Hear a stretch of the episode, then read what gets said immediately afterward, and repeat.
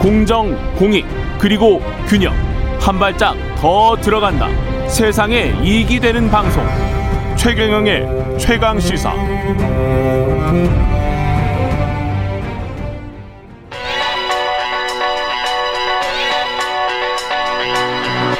최강 시사 김수민의 눈. 네, 김수민의 눈, 김수민 평론가 나와 계십니다. 안녕하십니까. 반갑습니다. 예.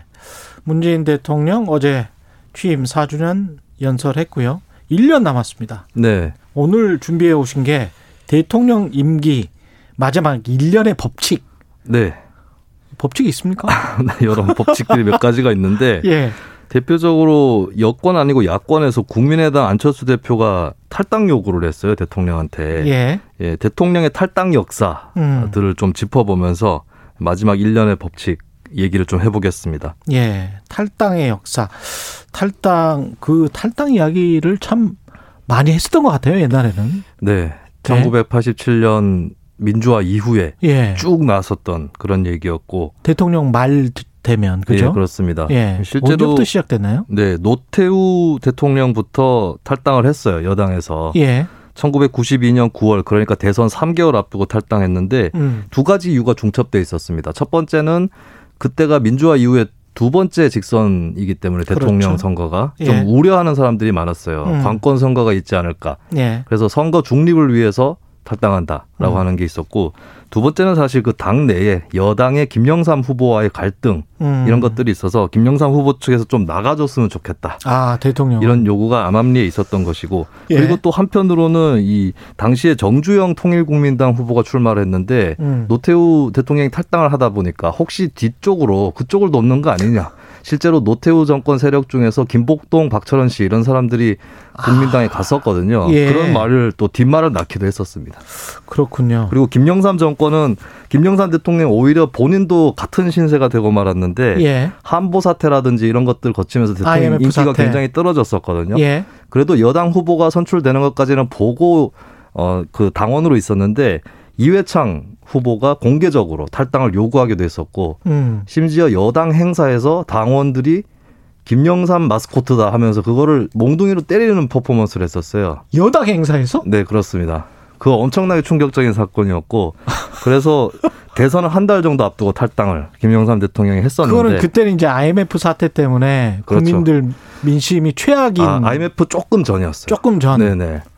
그래서 아. 이 사례들을 보면은 노태우 김영삼 정부 때 여당은 개파 연합당이었었거든요. 예. 그 당내의 구주류 신주류 갈등에 따라서 대통령이 탈당하기도 하는 이런 그게 현상이 민, 있었는데 민자당이었잖아요. 그죠? 그렇습니다. 예. 민자당이 민정계 민주계 뭐 공화계 이렇게 있었잖아요. 그랬습니다. 근데 예. 현재 민주당, 현재 여당은 이런 개파 구분이 없기 때문에 음. 문재인 대통령 탈당 가능성이 과거 사례에 비춰보면 좀 낮아 보인다. 음. 굉장히 낮다 이렇게 볼 수 있겠죠. 그 다음에 김영삼 대통령 다음에 김, 김대중 대통령이었잖아요. 그렇습니다. 김대중 노무현 대통령은 어땠습니까? 김대중 대통령 같은 경우도 탈당을 결국에 했었거든요. 그때 이제 아들 의혹이라든지 이런 정권 비리 게이트 의혹들 때문에 아. 예, 그래도 이제 노무현 후보가 선출되는 것까지는 보고 어, 예. 탈당을 했었고요. 음. 어 근데 2002년 5월이니까 대선 7개월 전이라서 김영삼 노태우 대통령보다는 좀 앞선 시점에 예. 탈당을 하게 됩니다.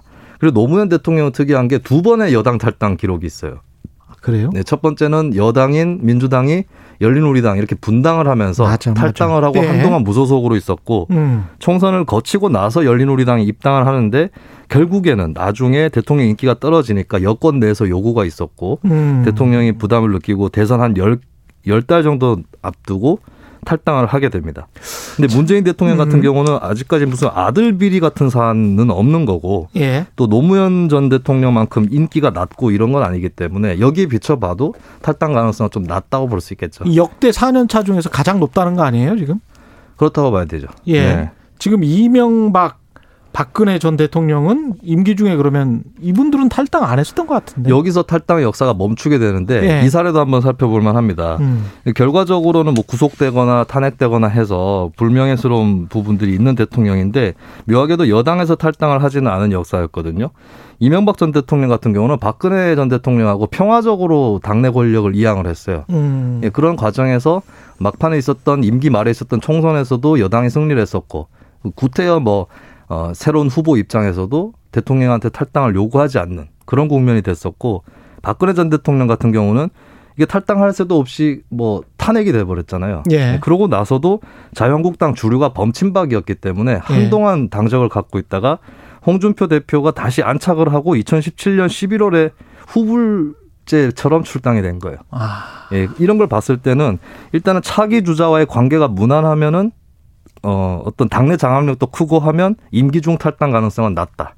라고 하는 거. 이 법칙이 보이는 거고 사실 이 부분에서 이명박 박근혜 전 대통령과 문재인 대통령이 또 비슷한 데가 있죠. 당내 어떤 권력이라든지 이런 다 것들. 보니까 참 저는 그런 생각이 드네요. 정치라는 게 정말 무자비하구나. 네.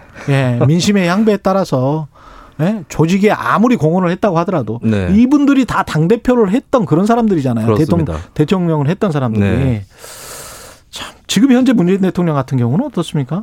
이 탈당 가능성은 앞에 제가 네. 살펴봤던 그 전직 대통령들하고는 좀 사정이 다르기 때문에 예. 가능성이 굉장히 낮고 그럼 안철수 대표는 탈당을 왜 촉구했느냐 했을 음. 때 어, 이 바- 안철수 대표는 진영 논리에서 벗어나서 남은 기간을 운영해라 이런 차원에서 했거든요. 음. 이게 묘하게 노무현 전 대통령이 잠깐 생각했던 거하고 비슷합니다. 이게 음. 나중에 윤태영 씨가 쓴 바보 산을 옮기다란 책으로 늦게 알려진 건데 예. 2006년경에 노무현 전 대통령이 아, 내가 탈당을 해야겠다. 왜냐하면 내가 여당에 있으면 야당에서 어, 어떤 습관적으로 반대를 하기 반대를 때문에 한다. 이걸 벗어나기 위해서 내가 탈당해야겠다. 이런 방침을 밝혔다가 예. 정동영 당시 여당 의장이 만류를 해서 음. 또 탈당을 하지 않았다 이런 것이 있는데 예. 근데 이제 문재인 대통령이라고 해서 노무현 전 대통령하고 국정 스타일이라든지 이런 예. 것들이 같다고 볼 수는 없는 것이고 실제로 그렇죠. 또 노무현 전 대통령도 이것을 결행하지는 않았기 때문에 음. 안철수 대표의 탈당 촉구는 글쎄요 문재인 대통령 입장에서는 그렇게 제고할 여지는 없을 것 같습니다. 마지막으로 전당대회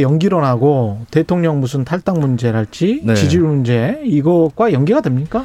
이게 차기 주자가 치고 올라가면 대통령이 기울어지는 이런 예. 역사가 좀 있기 때문에 음. 대통령 직계 쪽에서는 좀 경선 연기 이런 것들을 바라고 싶어하는 게 있는 것 같긴 한데 아 최대한 늦춰자. 네. 예, 근데 역대 대선에 징크스가 있습니다. 항상 보면 2017년 대선은 보궐선거니까 제외하고 급하게 치러졌으니까요.